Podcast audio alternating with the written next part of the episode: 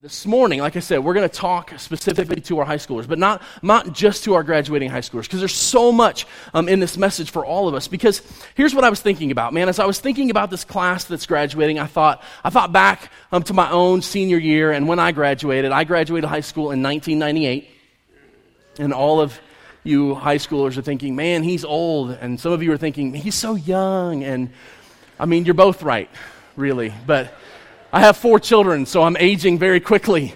Um, but, um, but I graduated in 1998, and I was thinking about how much different high school is now than it was when I was in high school. Um, when I was in high school, man, we didn't have cell phones. Like, I didn't have a cell phone, not even a flip phone, right?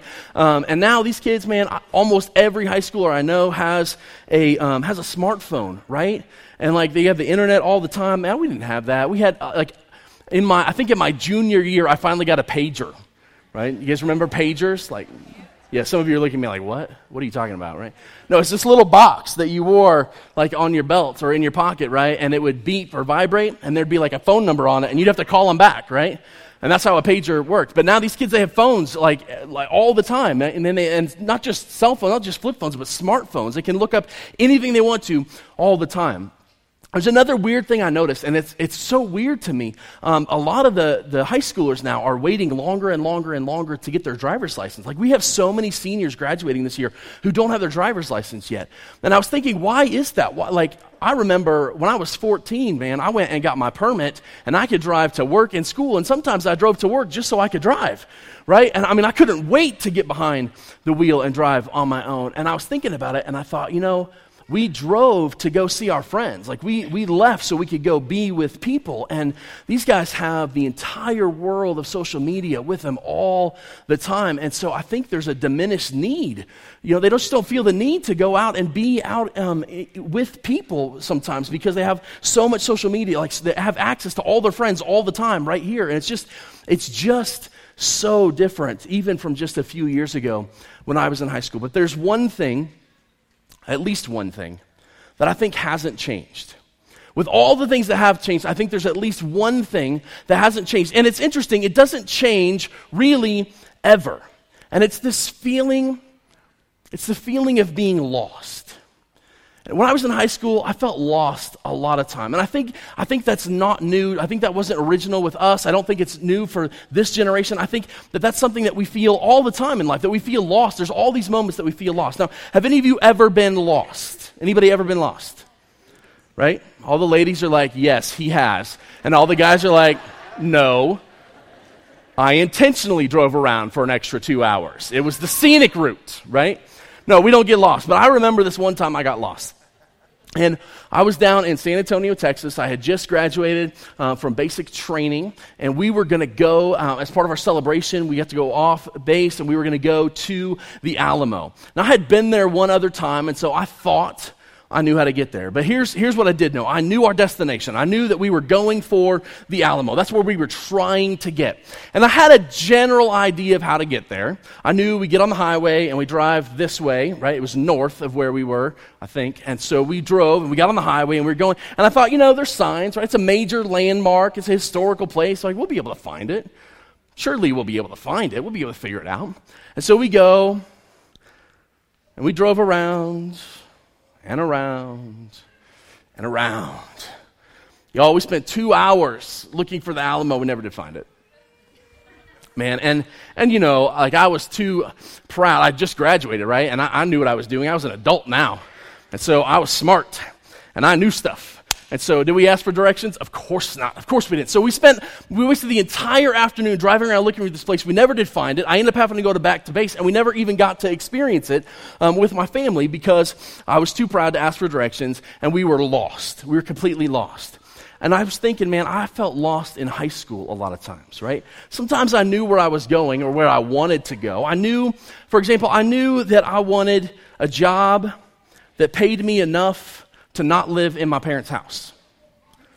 But I had no idea what that job was. Like, I didn't even know if it existed, quite honestly. But I knew that that's what I wanted. And I knew that eventually I wanted to get married and maybe have kids. Like when I was in high school, maybe I wanted kids, maybe not. I wasn't really sure. But I knew I wanted to get married. But I didn't have a girlfriend. I know that's hard to believe. Hold on. I got to recover from that. That was mean.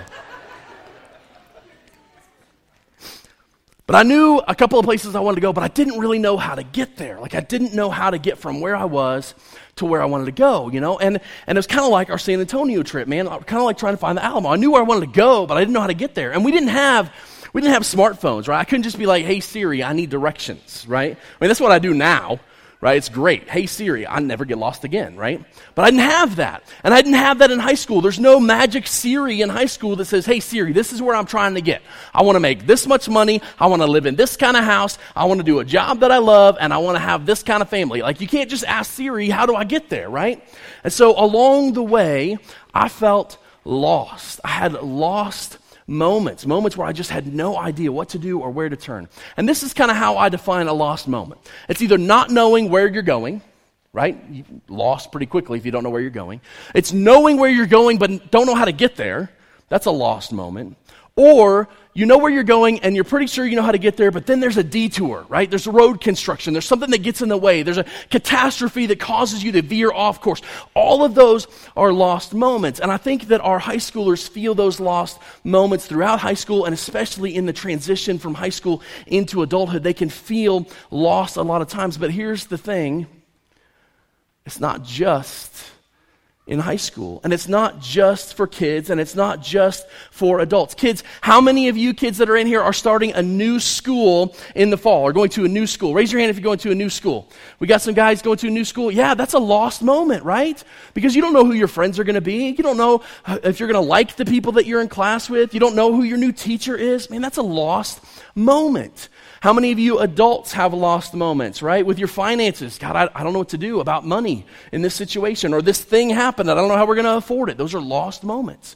We have lost moments in our career. God, I think this is the path I'm supposed to go on, but but I'm not really digging this job anymore. Like, I'm not really sure that I'm going to be happy staying here. And I don't know if I can afford to transition out of this job, man. Some of you are in the military. And I'll tell you a big lost moment is when you make that decision to transition, whether it's retiring or, or separating, that is a big lost moment because you have no idea what's coming next. You don't know what God has for you. You don't know if there's a job waiting for you. You don't know what your income's going to look like. You don't know how long you're going to have to wait on the government to get that retirement check, right? Those are lost moments. And we have these moments all throughout our life, through childhood, through our teenage years, and into adulthood. We have lost moments, right? Lost moments in our career, lost moments in our finances, lost moments in our relationships. Right? I mean, some of you are dating somebody and you think, oh, he's the one. We're going to get married and we're going to be so happy. And then next week something's going to happen and you'll be like, man, I don't know. I don't know if I can stay with this dude. Right? I, that's how life works, man. Um, lost moments hit us all the time from every angle. We always have these moments throughout all of our life. And so here's what I want to say to you this morning. I bet that somewhere in your life, there's a lost moment today. I bet today you have a lost moment somewhere in your life. And maybe it's a job thing, maybe it's a relationship thing, right? Maybe, maybe you got an argument this morning on the way to church, man, and you're like, man, I don't even know if I want to go home with this person. Right? That's a lost moment, man. And so here's what I'm saying. You have lost moments. Whether you're um, a kid or whether you're in high school or whether you're a, a full grown adult, man, you have lost moments. So take a second right now because the biggest problem with being lost is not knowing that you're lost right? There's no way to get unlost if you don't know that you're lost. So here's the first thing I want to do this morning. On your bulletin, if you got one when you came in, or all of you teenagers, man, pull out your smartphone. I know you got a notes app. Come on. Or you can text it to yourself, whatever. But pull out something, write this down. Man, where is an area where you feel lost? What, where's the lost moment that you need clarity on today? What's the thing that you need God to show you the next step? What's, where's that area for you? Just write it down. Just admit that you're lost a little bit in this place so that we can move forward, so we can get unlost, so we can figure it out. All right? Everybody got their lost moment? Kids, write it down, man. Orion, write it down, buddy. Where are you lost, man? You're going to a new school this year, right? Yeah, yeah. Have your dad help you write it down.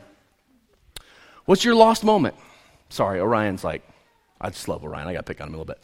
Um, so, um, so what's your lost moment, right? What's your lost moment? Now, what if I told you there was something we could do in these lost moments to help us get unlost? What if I told you there was a Siri for the lost moments of our life. That there was a question we could ask, that there was a thing we could do, a button we could push, if you will, to help us get unlost. I mean, would you be interested in that? Yeah, yeah, of course we would. And so I, here's what I think. I think there's an answer for us in Scripture. I think that if we look to Scripture, we're going to find that there's some lost moments, man, because people have been getting lost since the beginning of time. And throughout history, God has written down some of the stories of these people who've gotten lost and how they've gotten unlost, how they found their place in history, how they found their place in His story, and how they've gotten unlost. And so we're going to look at one of those stories this morning. But before we do, I thought that it might be fun to play a little game. You guys want to play a game? Can we play a game in church? Can we play a game? All right, this game is super fun. It's called Disney Movie Mashup. Disney movie mashup. So here's what's going to happen, right? We've taken two Disney movies and we've mashed them together. And there's a new plot line, a new story. And so I'm going to read, we'll put it up on the screen. I'm going to read the new plot line to you, and you guys have to figure out what the new title of that movie is. You guys want to play? Sound fun? All right, let's, let's try the first one together. Let's try the first one together. What's the first one? Here it is. Pursued by a jealous queen, a young girl takes refuge amidst a group of automobiles in the little town of Radiator Springs. Right now, so, so what are the two stories? Like, here's how you would do this, right? What are the two stories, right? Pursued by a jealous queen, a young girl takes refuge. That sounds like Snow White, right? And what's the second one? Radiator Springs. It's, it's cars. So what's the title? It's Snow White and the Seven Cars. Right? Okay, so now you got it. Now you know how to play. All right, let's try it for real. Let's try it for real. Here we go. Number two. a man raised by gorillas must decide where he belongs after his sister turns the jungle into an ice palace. Now, you guys know, right? You know the stories, right? You figured out what stories they are. So, what's the new title? What's the new? Shout it out! Shout it! Just yell it out! What's yell? Frozen in the jungle? Some people. Okay, you think you got it? Let's see what it is. Frozen. Frozen. That's the new title, right? That one looks kind of interesting, actually. All right, let's try another one. Let's try another one. A video game villain wants to be a hero and sets out to fulfill his dream. In the process, he gets lost in the ocean, and the real journey begins. What are the two movies? Think about the two movies, right? You got Wreck It Ralph and you got Finding Nemo.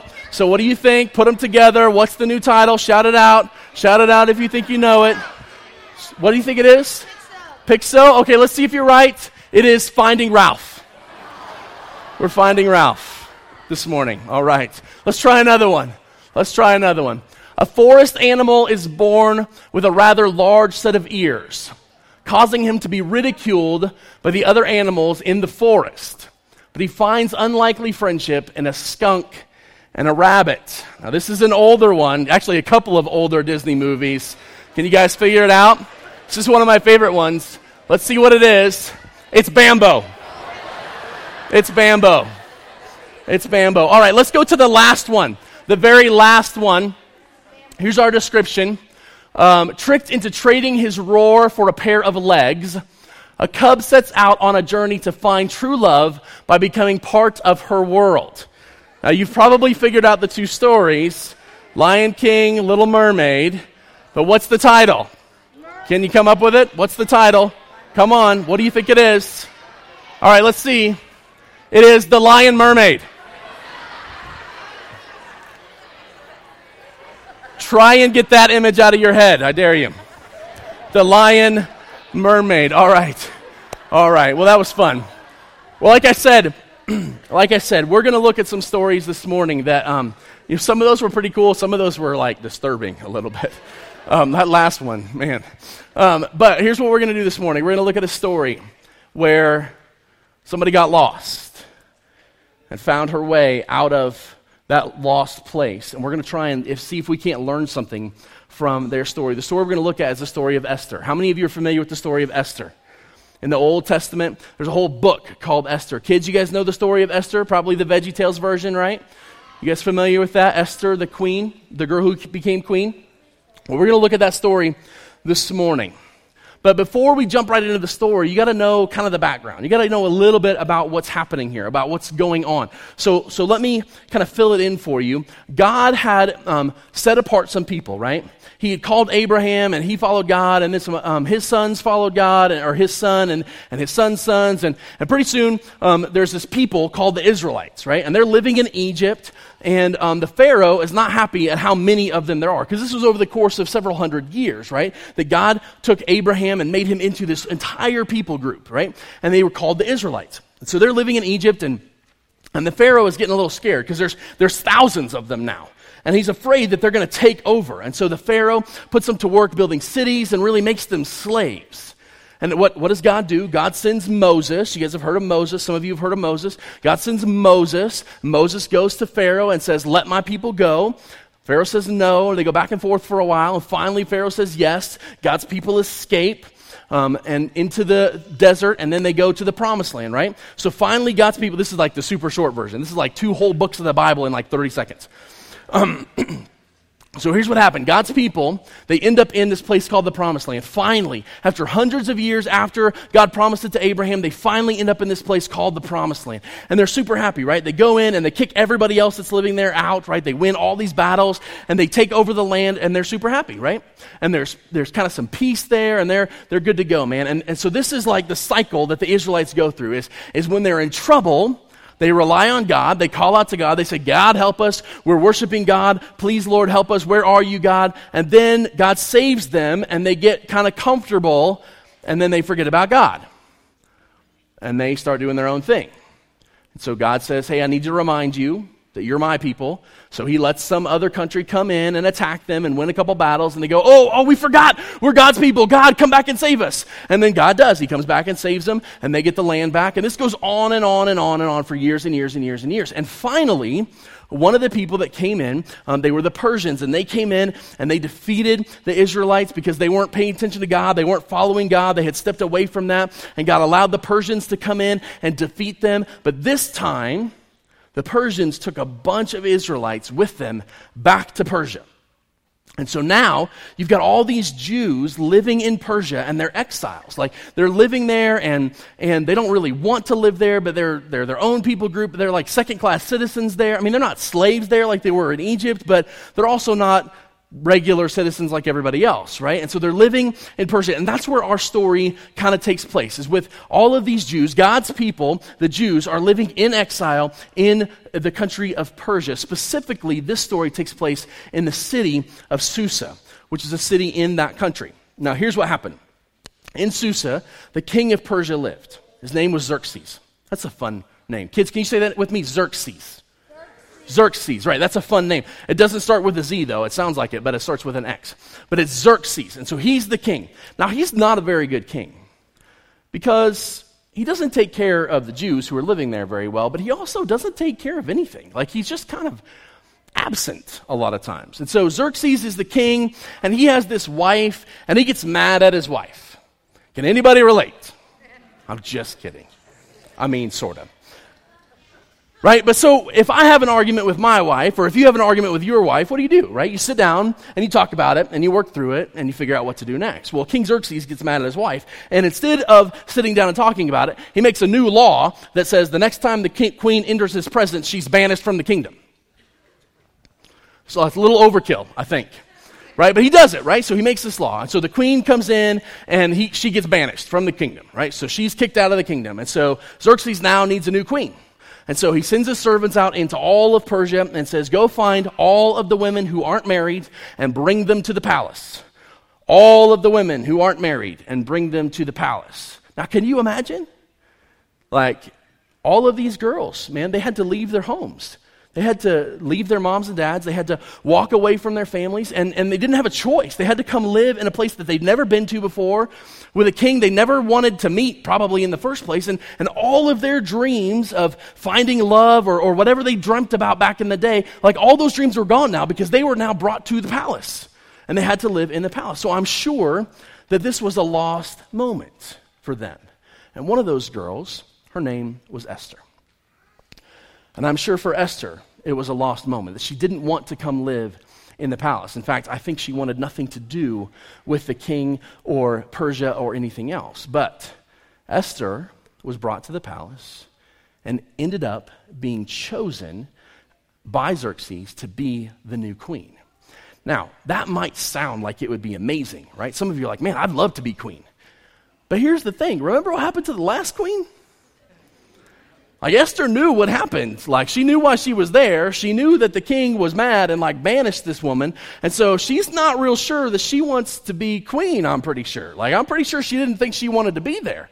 And so now she's even more lost because now she's been taken away from her family and she, she doesn't, um, she can't go live with them. She's lost all of her hopes and dreams that she had for her future. And she's living in the palace, which I'm sure had some perks, but still she didn't want to be there. And she certainly didn't want to be queen with this crazy guy as the king. But here she is, and she finds herself lost in this moment. Now, there was a man in Susa. His name was Mordecai. Can you say Mordecai? It's really fun to say. Mordecai. Mordecai. It just kind of rolls off the tongue, right? It's a fun word. and Mordecai. Well, Mordecai had raised Esther from the time she was born. We don't know what happened to her parents. We don't know if they were left somewhere or um, if they were killed. We don't know what happened to her parents. But we know that Mordecai raised Esther. He was her cousin, and he took over the job of raising her. And so Mordecai must have been devastated when Esther was taken. He was probably really, really sad for her because he had raised this girl and now she was being taken away from him. I mean, can you imagine how sad would you be if you were taken away from your family or if you had somebody in your family taken away from you? You'd probably be questioning, God, what are you doing? Again, it's that lost moment. God, what are you doing? What is happening to me? Why is this happening in my life? And so Esther and Mordecai feel lost, but it gets even worse. There's a guy by the name of Haman. And Haman is a bad dude. All he cares about is himself. He doesn't care about anybody else, only himself. And Haman somehow became the right hand man to the king. And so Haman has now got some power. And Haman decides that not only should the people of Persia bow down to the king, but they should bow down to Haman as well. And so Haman says, Hey, you've got to bow down to me. Well, Mordecai says, I don't think so.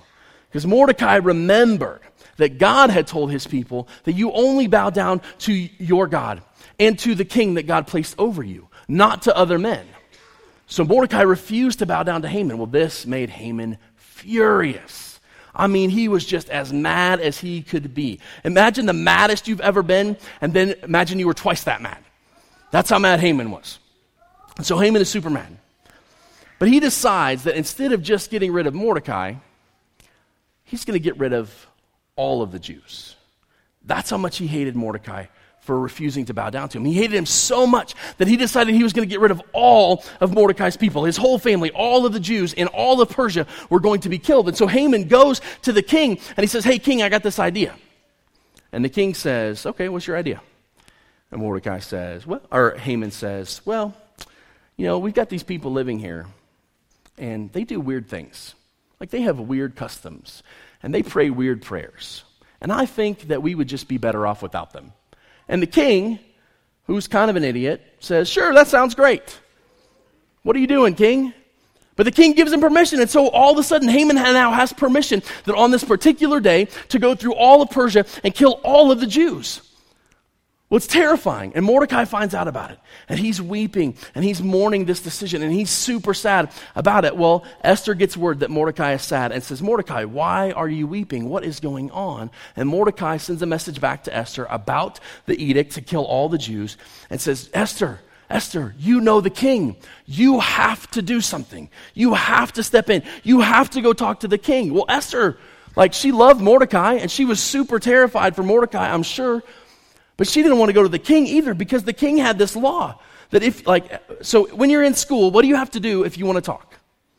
You have to raise your hand, right? If you want to talk to the teacher, you have to raise your hand. Well, the king had a similar rule.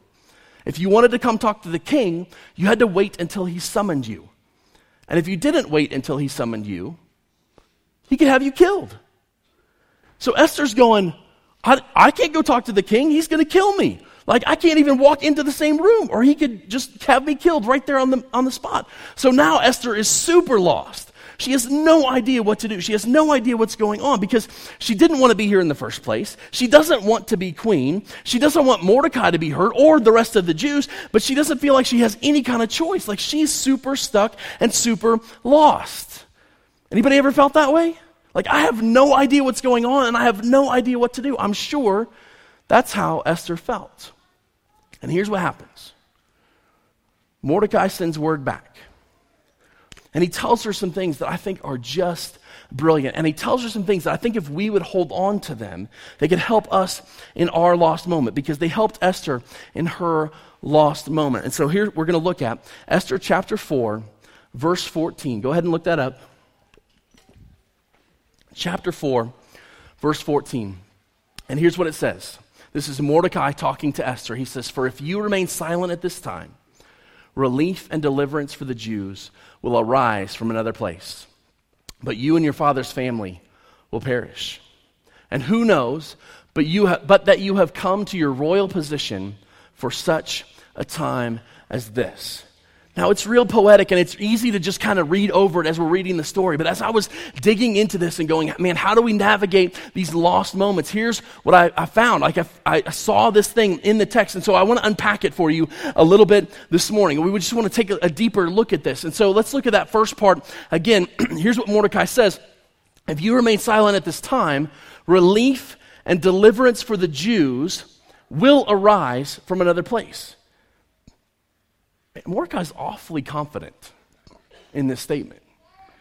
He's pretty sure that something's going to happen. Now, how on earth could he be sure of that? How on earth, I mean, with everything that's going on, how could Mordecai have this confidence that God was going to rise up? Well, I'll tell you how he had that. See, Mordecai was practicing the customs of the Jews, and Mordecai was praying to the God of the Jews, and Mordecai remembered that he was a Jew living in a foreign land, and Mordecai knew that he was part of a bigger story.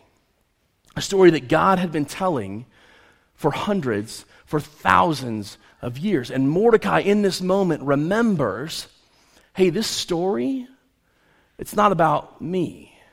He remembered that, hey, this edict that Haman made, it's actually not about me. It's about God's story. It's about what God's going to do in this. And so Mordecai sends this word back to Esther and he says, hey, hey, hey, remember that you're a part of God's story. Remember that this isn't about you, it's about God and what He's doing. Remember that you are a part of a bigger story. And see, I, I think sometimes, I think Esther did what sometimes we do, and that is we said, we, we, we focus on ourselves and we focus on our story and what's happening in our lives, and we say, God, why aren't you helping me? And God's saying, because I have a different story that I'm trying to tell through you. And Mordecai in this moment reminds Esther of that fact that there's a bigger story happening that Esther is a part of. But he doesn't stop by reminding her of that. Here's the next thing he says He says, And who knows, but that you have come to your royal position for such a time as this. Esther, there's a bigger story. And how do you know that God hasn't ordained all of this so that you would be in this place at this time to do this exact thing. Esther, how do you know that God didn't have me raise you, me, Mordecai, raise you instead of your parents so that you would be in the right place at the right time to have this moment happen? Esther, how do you know what God is doing? How do you know that God is not calling you to do this thing? How do you know that God doesn't want you to stand up and save his people? How do you know that you are not the one that God has called to do this major thing? And Mordecai reminds her of this point in the story, and Esther leans in she steps back and goes, Oh my gosh, you're right. It's not my story. And, maybe, just maybe, God has put me here for a specific reason, for to do a specific thing as a part of His story, not as a part of my story, but a part of His story. And so here's Esther's response to Mordecai. Esther sent this reply to Mordecai Go gather all the Jews who are in Susa and fast for me. Do not eat or drink for three days night or day. I and my tenants will fast as you do, and when this is done, I will go to the king, even though it is against the law, and if I perish, I perish. When Esther realized that it wasn't her story, that there was a bigger story, and that she might have a part to play in it, she said yes. She said, Yes, God, I will play that part. Even if it costs me my life, I'll play the part that you've called me to play, and I'll go. And here's how the story ends the edict is overturned. The Jews are saved because Esther went to the king. The whole nation, the whole people of Israel, all of the Jews living there were saved. Were, their lives were saved because of this. And Haman ends up being killed on the stake that he set up for Mordecai. And God overturned the whole thing because Esther said yes to the story that God was calling her to. So here's what I think we can learn. I think there's two questions that we can take away from this. I think there's two things that we can learn. I think these are the two right questions. I think when we feel lost, instead of saying, Hey Siri, I need directions, I think these are the things that we ask right here. God, what are you doing? God, what are you doing? Not, not, not, God, how does this fit into my life? God, this doesn't work with my plans. God, I need you to help me do this thing that I'm trying to do. God, what are you doing? And what's my part in it? These are the two questions that Mordecai gets Esther to consider. And when she does, and when she says yes, the fate of an entire nation was changed because she said yes to what are you doing and what's my part in it? I think if we would ask these questions, anytime we feel a lost moment, it doesn't matter how big the moment is, it doesn't matter how small the moment is. Kids, maybe you're thinking about the school that you're going to, or the, or the kids that you're going to meet, the friends that you're going to have, and you're going, God, God, what do I do? Like, how am I going to make friends? Ask this question God, what are you doing and what's my part in it? Maybe Maybe God is saying, I want you to befriend this person. I want you to befriend this person because this person needs to know what you know. This person needs you as a friend. This person needs to have someone who loves them. You don't know what God is up to, but when you ask the question, you can step into his story. Maybe you don't know what college you're supposed to go to because you don't know what you want to do with your life. You don't know what the right thing to do is. Here's the thing you will never know what the right thing to do with your life is because it's not about you and your story. It's about God's story. And the only way to step into His story is to say, What are you doing and how can I, and what's my part in it? God, what are you doing and what's my part in it? And I've seen this happen over and over and over again. And it's in Scripture over and over and over again. God does not call super equipped, super faithful people. He calls broken people, humble people who are willing to say, God, what are you doing? And what is my part in it? And then he equips them, like he did Esther, to do amazing things for his kingdom. So ask the question in your lost moments, ask the question, God, what are you doing? And what's my part in it? What are you doing? And what's my part in it? And here's what can happen Maybe, just maybe. Maybe if we ask the question, God, what are you doing with my finances and what's my part in it? God just might say, I'm preparing you for a new season. So the answer might be, I want you to, I want you to fast and pray. Like Mordecai and the Jews did. I want you to wait on me. I want you to be ready for what I'm going to do. That might be the answer. Right? Maybe you're saying, God, I don't understand what's happening with my spouse. I don't understand why we can't get on the same page. I don't know what's happening in my relationship. I don't know what's going on in our marriage. God, what are you doing? And what's my part in it? Because maybe your part is to stay faithful. Maybe your part is to pray for them. Kids, man, your parents go through some rough stuff. I know they do. God, what are you doing and what's my part in it? As a kid, you, did you guys know? Hey, kids, did you know that one of the greatest stories in the Bible is David and Goliath? David killed the giant and saved the Israelites. And you know what David was? A little boy. You can ask this question. It doesn't matter how old you are. God, what are you doing and what's my part in it? Maybe God is saying, hey, pray for your parents. Maybe God is saying, be faithful in your school. Maybe God is saying, talk about me. Talk about Jesus. Talk about your relationship with me. I don't know exactly what He's calling you to do, but here's what I know that you will never know the greatness of the story He's called you to if you're not willing to ask the question, God, what are you doing and what's my part in it? Our lives end up looking like the lion mermaid. Because what we do is we try and take our story and mash God's story on top of it. But here's what God is calling us to do to step out of our story and to step into His. And it doesn't matter where you are today. It doesn't matter how lost you are. It doesn't matter what sin you've committed. It doesn't matter how far away from God you've gotten. It doesn't matter how long it's been since you prayed. None of those things matter. Here's what matters today. Right now, this moment, God, what are you doing and what's my part in it today? How can I say yes to you right now today? So here's what I want you to do.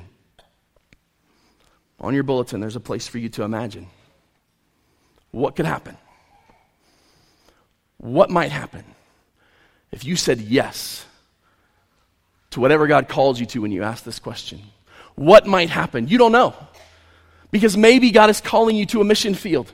And maybe you're going to be the missionary who brings the word of God to a new people and saves a tribe, saves an entire village from the, the, destruction that's coming because you were willing to say yes to God. Maybe your campus is going to be saved because you were willing to go to college and be a witness on that campus. Maybe someone who has no friends is going to have friends this year because God put you in that school. Maybe something in your business is going to change because God's telling you to do it a different way or to have a different partner. Maybe something's going to happen in your relationship because you're willing to say, God, what are you you doing? Okay, I will pray faithfully for my spouse. I'm, it's hard, God. I don't know what to do, but I'm going to do what you're asking me to do. So take a minute and imagine what might happen. God took Esther, who said yes to his story, and he saved an entire nation.